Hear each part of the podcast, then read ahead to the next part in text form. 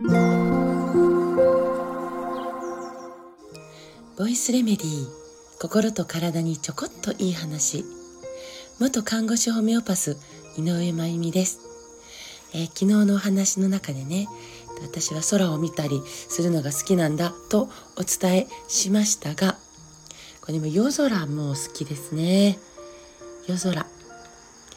ねもうきっとねその昔は夜空見ると満天の星たち、ね、きっとまあ星の光と一緒に星のエネルギーももう降り注いでいて、まあ、それを当たり前のように受け取って生きていた時代が日本にもあったんだろうなと思うんです。まあ、今もね今も、えー、星の光と一緒に星のエネルギーは降り注いでいると思うけど、えー、それを受けようとする意識がね受けたいと願う意識が人類からはもう抜けてきてるんだろうなと思ったりします。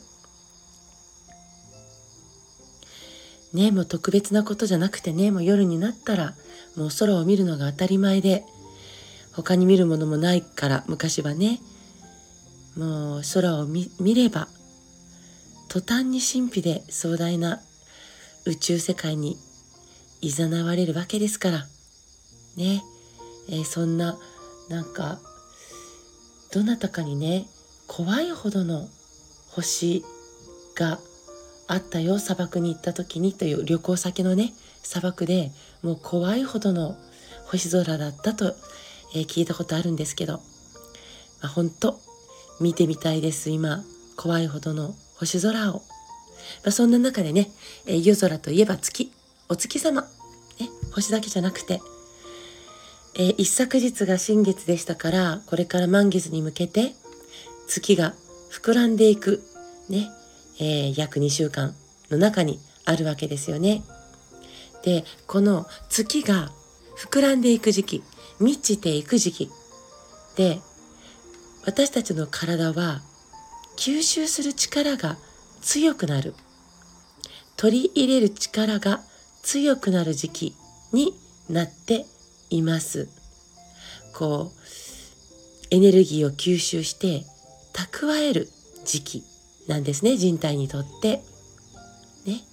この満ちていく膨ら月が膨らんでいく時期この満ちていく時期満月に向けてねは体に取り込むものをね、どんどん、こうなんていうかな、蓄える、取り込める時期なので、まあ、女性の皆さん、スキンケアシーズンですね。例えばですけど、ね、体に、そして肌に染み込ませたい、取り込ませたいものをしっかりと意識するといいですよね。食事面でもそうですね。しっかり取り込みたいビタミンやミネラル意識して、えー、取っていきましょう。ね。どんどん取り込まれて蓄えられていく時期なんで。でも水分や脂肪も蓄えられやすい時期になってますから、むくみやすかったり、太りやすかったりもしますよね。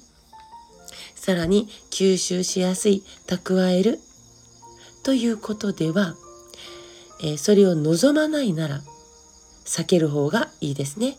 化学物質とか食品添加物とかね吸収しやすいからあるいはワクチンなんかもこの時期の接種は避けた方がいいんじゃないかと思います。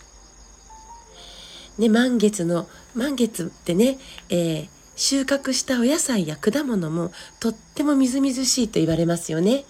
満月。ね。